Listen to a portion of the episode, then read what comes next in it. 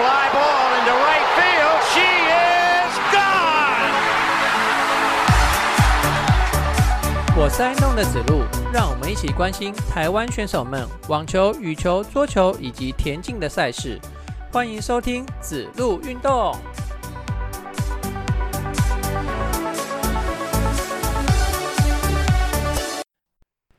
欢迎收听子路运动第十九集节目，我是爱弄的子路，我又来陪你运动啦。这集节目啊，要从台湾最高规格、最高等级还有最大型的赛事全国运动会来开始齁。因为啊，它的马拉松项目发生了一点点的问题啊，所以我们这集节目就用这个全运会的马拉松来当做开头。那我就先用洪国志老师他文章里面对于这次马拉松选手的成绩的描述来当做今天节目的开始哦齁。那由于啊今天的湿啊不是今天是今年啊由于今年的湿热天气，完赛选手的成绩普遍不理想。黄威恒这名选手他夺得冠军，他的成绩是两小时三十八分三十秒，这是全运会史上最慢的男子马拉松金牌成绩。那原先最慢的金牌成绩呢，是何敬平在二零一五年全运会称王时所跑出来的两小时三十七分零九秒。那一年的全运会啊，它是在高雄举办，同样炎热的天气齁，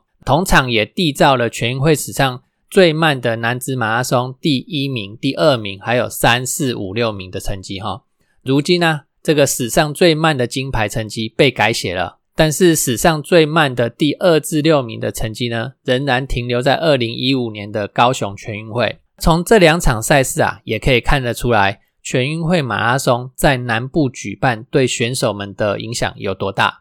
这边是洪国志老师他文章里面的一小段内容啦，我把我把它举出来齁。今年全运会缔造了一个呃算是有史以来最最慢的金牌啊，这不是选手的问题啊，这是天气的问题齁。因为刚洪国志老师的内容里面有充分的提到嘛齁。那洪国志老师提到的是天气啊，那另外还有一位 YouTuber， 诶算是 YouTuber， 他是教练啦、啊、齁。台北中永和的跑班的教练 Koby 奇，那应该是那个麒麟的麒齁 ,Koby 奇。有兴趣的听众朋友可以去搜寻他一下。他有 Y T， 也有脸书，也有 I G 齁，他都有放一些内容在上面。我还蛮喜欢看他写的东西啊，他就是一个很直率的人，然后讲话很真齁。对于这次全运会的长跑项目的安排啊，他也开了一集 Y T 的内容来批评了一番哦。我你想想看哦，哪个科班出身的网红敢批评那些老学长？大家都不敢讲啊，或者是只有轻轻的带过、哦。台湾就是这样子嘛，表面上都是以和为贵啊，活动没有办好，也没有人敢吭声，没有人敢讲负面的话哦。那所以对科比奇的这番言论啊，我一定要支持一下哦。主要就是马拉松比赛它这个时间安排不恰当啊，导致选手不但实力没有办法发挥哦，更重要的更重要的选手有热衰竭，有恒温肌溶解，并且可能影响到他这个运动员的身体健康或者是生命危险的这个问题齁。第一名的黄威恒这名选手，还有第二名的叶日红这这两名选手，进终点就是你踏进那个晶片感应区之后，完全没有办法举手庆祝哦，人就直接倒在地上了。这个有影片可以看。你可能去搜寻一下运动笔记的影片哦，它是有影片可以看的哦。然后 Kobe 奇这个教练啊，他的 Y T 也有借用运动笔记的影片拿过来放哦，所以呃，你搜寻那个 Kobe 奇的 Y T 的影片也会有。那另外女子第四名的张子萱这名选手，张子萱也是台湾很有名的长跑女将哦，国手级的哦。她进终点前的最后一公里，你可以看得到他呃边跑边走，然后整个人摇摇晃晃的，似乎已经整个晃神去了齁。最后一公里他用九分钟才完成啊，那我不知道该怎么说齁。你看那个影片你会觉得很心疼哦。台湾的精英选手怎么跑成这样子？跟大家报告一下齁，这次的马拉松啊，总共有五十八个人参赛。那我这边用的资料是男子选手的资料，不包含女子选手哦。五十八名选手当中有三位 D N S， 就是没有出赛，那这个没有出赛我们就先不要管它。然后有十五位选手是 D N F， 那 D N F 就是未能完赛哦，就是他有下去比赛，然后因为各种因素导致没有办法完赛。在十月二十六号那一天早上比那个马拉松项目，十月二十六号那一天是我记得是礼拜四哦，因为我有去跑步，然后我就在田径场听到很多跑友在讲，一堆选手抽筋啊、身体不舒服之类的原因就退赛了。那如果有选手硬撑完赛了，然后最后身体出现问题，或者是更严重的生命出现问题的时候，这责任大会要扛吗？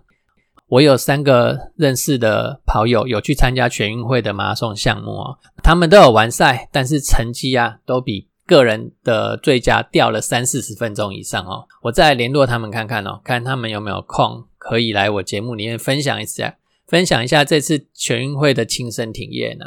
好，Koby奇教练呢，他也不是只有骂而已哦，他也有给出改善的意见。那我是不认识他本人啊哦，我是认为他讲的很有道理哦，所以帮他宣传一下。他提出来的意见呢，你听听看合不合理哦。呃，像二零二一年举办的东京奥运，诶，是哪一年我忘了，好，这这不是重点。那个东东奥奥运都是夏天举行的嘛哈，在东京举行。那东京的夏天也很热啊，所以不适合长距离的竞赛，那怎么办？马拉松这个项目呢，就把它移到北海道去进行。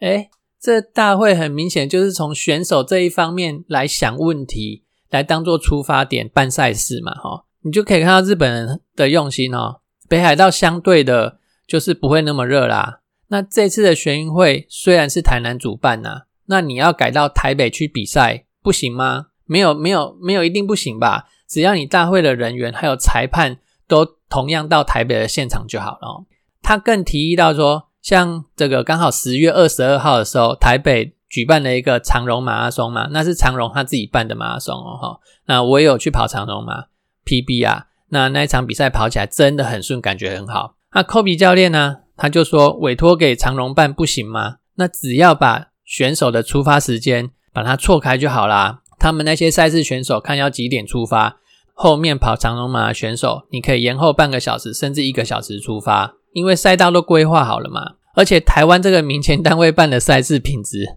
都比公家单位办的好啦。我举个例子来讲，我这周又去跑了新竹县政府办的赛事，那我们的赛道在竹二二的县道，听众朋友应该都知道县道是比较小条的道路齁，但是在我们跑的时候机车穿梭其中，然后房车、货车甚至游览车都有，我不夸张哦，车子多到数不完。那赛道已经不大了齁，交管还开放一堆车子进来跟你抢道，真的是连游览车都进来呢。你看这办的赛事怎么都没有把选手的安全把它放在第一考量啊。好，这部分到这边哦。然后 Koby 教练呢，他讲的第二件事情，这个我也认同哦。这次的全运会每个县市每个项目最多可以派三名选手来报名参赛，然后大会允许一个报一个选手可以办报很多项目，一直以来都是这样子啊。那以前是一个项目只能各县市只能有两位选手，这次开放成三名选手齁。那县市达标的选手很多啊，呃、就比成绩好的可以先报先占名额啊。那这个问题就来啦，真的比下去的时候，这项跑完累了，你后面的比赛你吃不了怎么办？对报名很多项的选手来说很容易啊，我就 D N S 就好了， D N S 就是赛前退赛嘛齁，啊我就退赛就好啦。但是大选手有没有想过，你很容易 D N S 弃赛就好了，然后你相对的呢，你就剥夺了其他选手出赛的权利，出赛的机会。没有错啦，你的成绩是比较好，你要多报几个项目是你的权利。就制度面而言呢，你是没有错的，因为制度面就是没有这样的限制嘛。但是到了实际状况的时候，有些，不是有些，选手是不是该有一些自觉？那你看了赛程，你自己也清楚说，你想要拿牌的话，你就必须要诶，这个跑完你要休息多久你才能够跑下一个嘛。那你每一场都这样子报，你能够能够有多好的成绩吗？跑到最后你只是爆掉而已啊，然后什么什么名次什么成绩都都不好看，然后站着茅坑不拉屎，又剥夺了别人出赛的机会，对不对？如果你真的有本事报很多项目的话，你就要有本事把那些项目全都跑完。举个例子哦，像那个印地周廷印啊，他报了三个项目，一万米、三千公尺障碍，还有五千公尺。那三个项目他拿了两个金牌，一个银牌。你如果能够像他有那么好成绩，那你就报没关系，不会有人讲话。重点就是有些人就是你报了好多个项目，然后你就弃赛。但是，哎，这个状况好啦，不讲了。说到这里，那懂的人自然就懂。接下来正式进入我们节目的内容。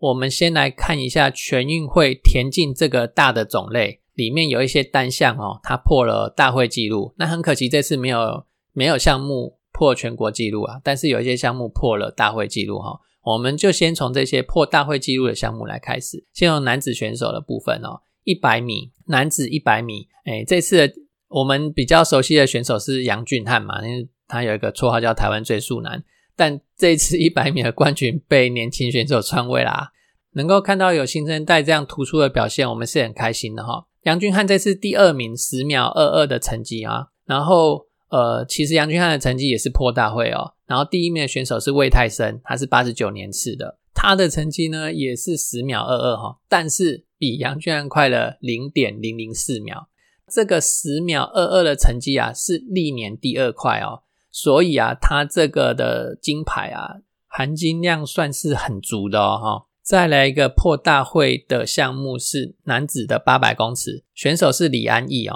他今年是大一啊，一分五十秒一一。其实这个成绩啊呃对他个人来讲并不是有多好哦，因为他个人的 P B 是一分四十九秒四十哦，然后他他一分四十九秒四十这个成绩是历代的第三节哦，所以我们可以看到这一名大一的新生代哦，还有机会把这个大会纪录甚至以后的全国纪录希望啦向前推进哦。好，男子选手就这两个项目，然后再来看一下女子选手。女子选手呢呃一百公尺跨栏，那男子是一百一十公尺，然后女子的话呢是一百公尺，我是说跨栏这个项目。然后这一名选手是张博雅，张博雅九十二年次，十三秒一一，破大会纪录，然后历代的第三名。再来女子两百公尺，哎，这个选手也是张博雅，二十三秒五八，破大会的纪录，然后全国的纪录呢是二十三秒五六，你可以听到这只有差一点点哦，差 零点零二秒而已哦。张博雅是新生代里面大家非常看好的，其实他这次就没有报一百公尺哦，因为他自己觉得他跑三个项目他的成绩不会好，所以他只报了两个项目，结果两个项目都破大会，对不对？你如果这样子不是很好吗？你就是把你的精神留在最好的时候，然后不要报一堆嘛，让别的选手有出赛的机会嘛。好啦，那再来呢，我要说明一下接力的部分哦，我就没有讲，因为接力也有几个项目是破大会纪录的啦。但是其实因为我自己认为啦，接力的重点就在接棒啊，你接棒接得好，你就成绩就会好。因为我我再怎么跑哦，其实那个差距不不会差到一两秒，但是你接棒的好不好哦，这个差距就会显现出来哦。所以诶，接力的部分呢，我这边就没有再把它特别放进来。好，那四个破大会纪录的项目讲完之后呢，我再来讲一下比较另类一点的记录齁。这个项目呢是男子的跳高，然后呃第一名的选手是林嘉欣，他我讲错了，是男子的跳远。第一名的选手是林嘉欣，他跳出了八米一六，然后第二名的选手是林玉堂，他是林玉堂跳出了八米一一。林玉堂应该大家比较熟悉啊，因为他有达标奥运齁，就是明年的巴黎奥运他是达标选手。所以大家会对林玉堂比较熟悉，那其实林嘉欣还有文华佑他们也是很棒的选手齁。这个纪录是什么呢？诶，台湾有史以来从来没有一场跳远比赛同时有两名选手跳过八公尺过齁。他们两位选手在这次的全全运会里面跳出同时跳出了超过八公尺的成绩，所以这算是比较另类的纪录啦。再来另外一个呃，带有一点点残念的记录，这也算是另类的记录嘛，齁，是男子的跳高。那这一名选手呢是叶柏廷，他是今年的金牌选手。呃，大家比较熟悉的名字应该是傅兆玄，因为傅兆玄是我们的亚运国手，但是傅兆玄这次只拿到银牌哦，呃，两米一七的成绩。然后这次的金牌呢是叶柏廷，他跳出了两米二一的成绩。那为什么说这是有点带有一点残念的记录呢？其实叶柏廷在上个月的新北城市杯的时候，他也跳过两米二一这个高度啊。那这个高度呢是历历来的第五节齁，那可见这个高度不容易跳过齁。同时来讲一下，这个高度也是亚运的达标的标准。残念的部分就在于，诶，叶柏廷他在上个月跟这个月分别都跳过这个高度达标亚运，但是亚运已经结束了。他如果能够早一点哦，在在两三个月前三四个月前达标这个记录的话，这个成绩的话，他就可以参加亚运了。所以我说诶，这个记录哦，带有一点点残念的感觉，就是这样，很可惜哦。不过诶，叶柏廷他是九十二年次的哦，诶，其实傅昭贤也很年轻啊，九十一年次哦。那我们也很乐见说台湾有同时有两位跳高选手在这边做良性的竞争。好，那接下来我们再看一下其他的项目，就是有年轻选手串出来的项目。我们来 先, 先看一下标枪的部分。台湾比较熟悉的两名选手就是郑兆春跟黄世峰嘛，这两位选手呃，甚至缔造了亚洲纪录，然后郑兆春啊，他缔造了亚洲纪录，但是这次郑兆峰跟黄郑兆春跟黄世峰都分别只拿到了银牌跟铜牌。金牌的选手是今年九月刚满十七岁的黄朝宏，其实在我的节目以前也有介绍过他哦，他有参加亚青杯，也是那个在标枪项目拿到了非常好的成绩，而且他才刚转标枪没有多久哦，好像我记得不到一年的时间。黄朝宏在这次掷出了七十五米七三哦，拿到了金牌，很乐见这个年轻选手跳出来。同样的，有年轻选手跳出来的项目，我们还是先从男子的。男子选手的部分来看啊，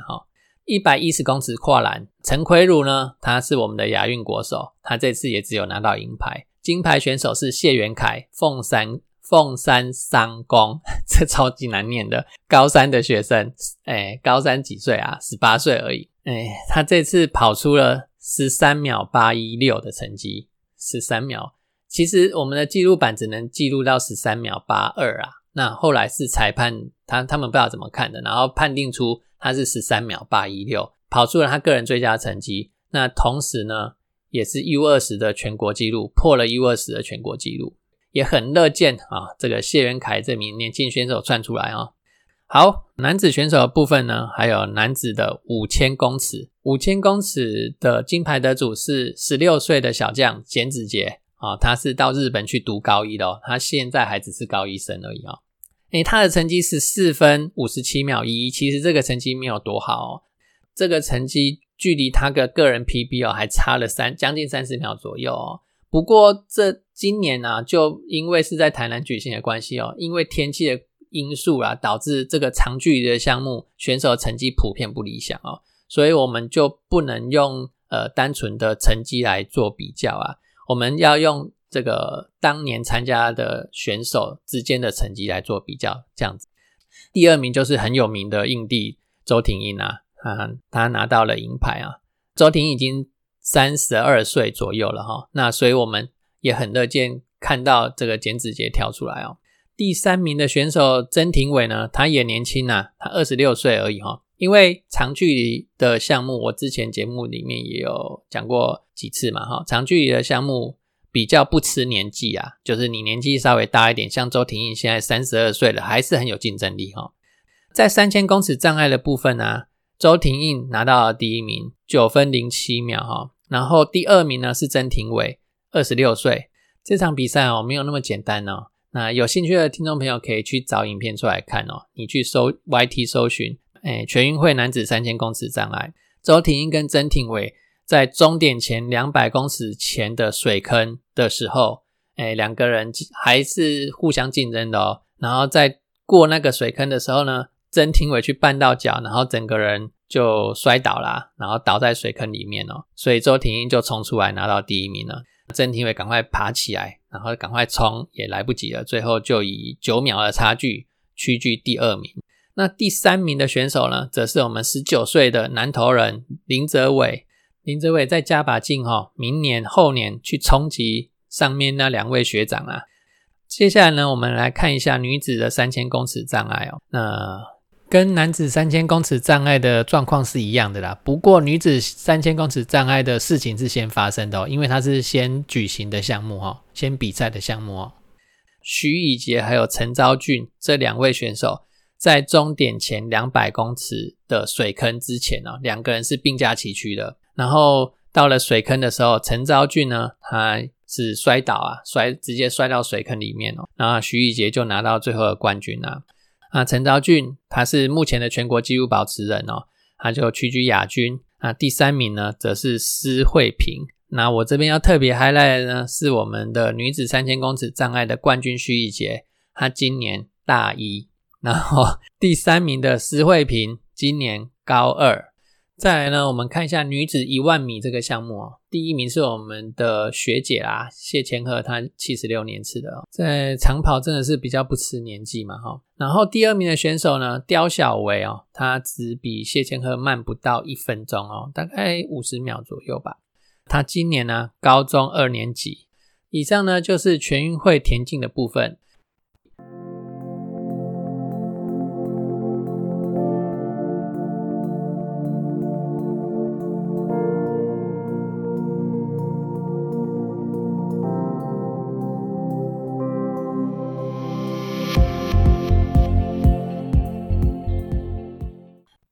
节目的第二部分呢，就进入我们网球的部分啊。这网球的部分啊，我们也是先从全运会的成绩来开始哦。这些职业选手通通跑回来国内打全运会的比赛啦，所以你等一下听到不管是男单还是女单的名字哦，也都是那些诶平常你听我节目会听到的职业选手的名字。好，首先是男单哦，第一名是曾俊欣，第二名吴东林，第三名李冠毅。那李冠毅大家比较少听到他名字啊，因为他之前去当兵然后又受伤哦，所以他在职业网球的比赛里面就比较少出赛哦。那他同时今年呢、啊、也宣布诶他要退休了，他不再打职业赛了、哦。所以李冠毅之后嗯应该只会打一些国内的比赛啦这样子。再来是女子组全运会的第一名呢，诶他是杨雅依，然后第二名曹嘉怡，第三名李雅萱，这些都是职业选手嘛齁、哦。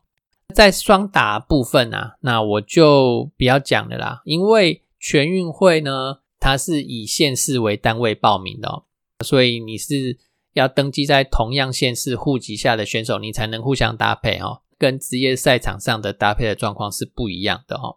所以我这边呢、欸、就只看单打的选手就好了，同时羽球跟网球那边也是同样的状况啊，我们就不看双打的选手，因为那是用县市去搭配的哦，跟你平常比赛的搭配的状况并不一样啊，那这是比较特例之下才会去做的这种搭配，我们就不看了哦。好，那网球这部分啊也有选手去打国际赛哦，诶不是国际赛就是职业赛啦哦。职业赛的部分、呃、这边记录看到的只有一名选手，他是伊邦硕、哦、他跑到澳洲去打比赛啦。那很可惜他的单打在会外赛的时候止步，双打也在第一轮的时候只有输球了、哦、没关系，这只是伊邦硕呃挑打挑战赛的第一诶印象中是第一次吧、哦、他是打那个 C 七十五 等级的 A T P 挑战赛啦，先有这些经验嘛，那成绩再慢慢来进步哦。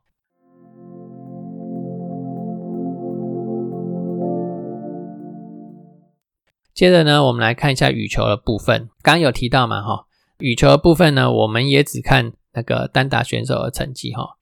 全运会男单第一名呢，澎湖的选手王柏威，哈，然后第二名吕嘉宏，第三名黄品贤，第四名呢郭冠霖。那其实这四名选手，哎，大家应该都常听到他的名字，哈，就是呃，我节目里面也常出现了，哈。好，再来我们看女子组的部分，第一名林湘缇，第二名宋硕云，第三名邱品宪，这也是我节目里面常出现的名字，这是女单的部分。好，那全运会的部分看完以后啊，我们再来看国际赛事啊。W B F 的国际赛事有在进行啊，上周呢进行的赛事是 Super 七百五 等级的法国公开赛，这等级颇高哦。参赛的男子选手呢有三位哦，打进十六强是最好的成绩。那这两位选手是周天成跟林俊逸齁、哦。那周天成在十六强输给了昆纳武特，这是泰国的那个魏体善、啊。那在林俊逸这十六强啊输给最后的这个冠军 Christy 这个印尼的选手。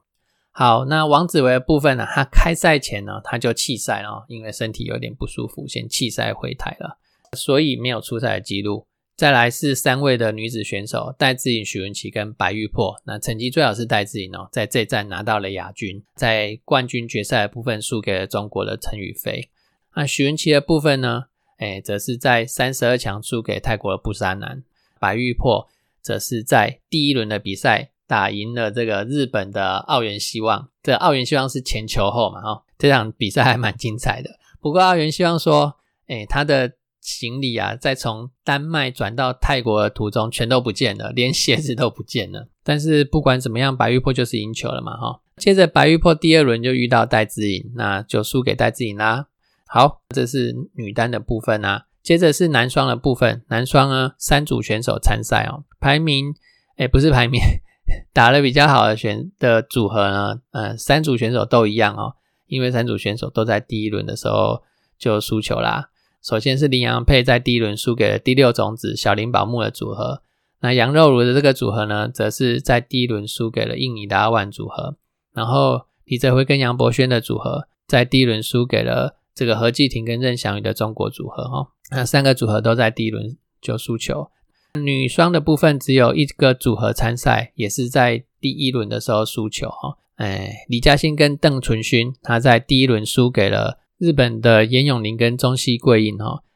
同时他也是在十月第二次输给这个日本的组合哦，在上上上十月初的那一周啦，那个 Super 五百 等级的北极公开赛也是在八强的时候输给这个组合。好，那我们来看一下混双的部分哦，混双同样诶都是三十二强止步啦，在第一轮就输球了哦。叶红卫跟李嘉欣在第一轮输给了第二种子日本的渡边东野组合。其实在上一场丹麦公开赛的时候哦，这个叶红卫跟李嘉欣啊，他们是打赢渡边勇大跟东野有沙这对第二种子的组合的哦，只是到了这一场法国公开赛哦，那就输球啦。不过球赛就是这样子啊，输输赢赢的嘛齁、哦、除非你像戴资颖的全盛时期啊，他是完全的自霸啊，啊否则啊大部分的组合不管是单打双打啊，都是这样输输赢赢的，只是看谁输得多谁赢得多这样子而已。那杨博轩跟胡林芳呢，也在三十二强输给了马来西亚的组合。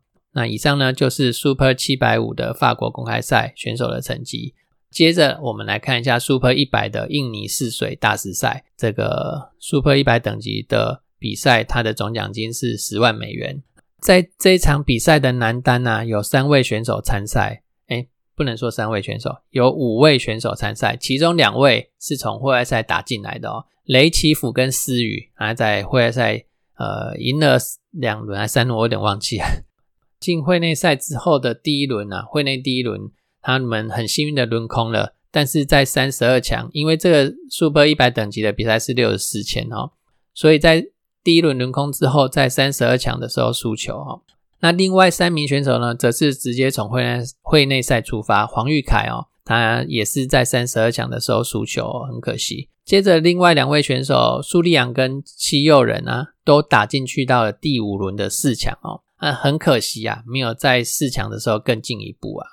接下来是女单的部分，只有一名选手参赛，他是李雨璇哦，在三十二强的时候止步。好，那男双的部分呢，有三个组合四个组合、呃、说错了，四个组合参赛哦，其中邱启瑞、杨尚峰、邱少华、何文勋还有杨凯翔、陈哲、陈宇哲这三个组合呢，都在三十二强的第一轮止步哦。表现比较好的是魏俊伟跟吴冠勋的组合哦，他们这个组合打进到第四轮的四强的比赛哦，在四强的时候输给了第五种子哦，就止步在四强了哦，跟男单一样哦，都止步在四强。接下来我们来看一下女双的部分哦，女双的签表啊、呃，这就有趣了。我们的三个组合统统挤在一起哦，钟嘉恩跟黄子琳啊，在第一轮就对到了陈雨桐跟谢密妍。好，来听 podcast 学中文。这个密啊，上面是一个宝盖，下面是一个必须的必，这样的组合叫做密谢密妍。好、哦，这也是我特别去查的哦。好，那这个第一轮的赛事啊，最后由陈雨桐跟谢密妍获胜，他们获胜之后到了第二轮去，又遇到同样来自台湾的王思敏跟吴梦珍哦。那最后由王思敏跟吴梦珍获胜，晋级到了八强的赛事。那在王思敏跟吴梦珍在八强遇到了第一种子以后输球哦，那止步在八强。好，那以上呢就是羽毛球的部分。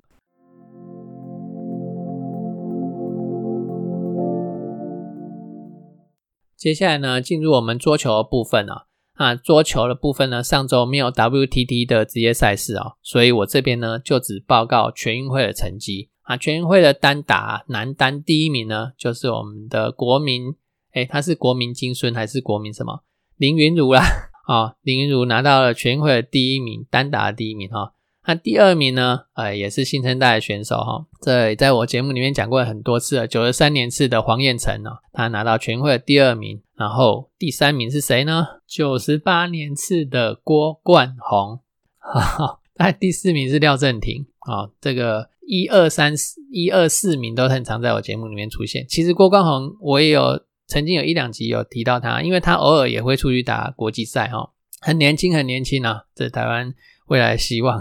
再来是女子选手的部分哦，第一名郑怡静，第二名黄怡桦，第三名呢是我们四大运国手简彤娟，第四名陈映真。好，那以上呢就是我们这一集的节目啦。谢谢你收听我们的节目，我们大叔野球运动频道有赞助的管道哦。我们在嘖嘖募资平台上有五十四、一百五十四还有两百五十四等等不同的赞助方案。如果你觉得我们节目还不错呢，欢迎给我们一点鼓励。如果你暂时没有这样的打算与计划也没有关系哦，你的收听呢就是我们最大的支持啦。欢迎分享我们节目给你的亲朋好友，如果你觉得我们有可以改进的地方呢，也欢迎告诉我哦。谢谢你的收听，我们下周见。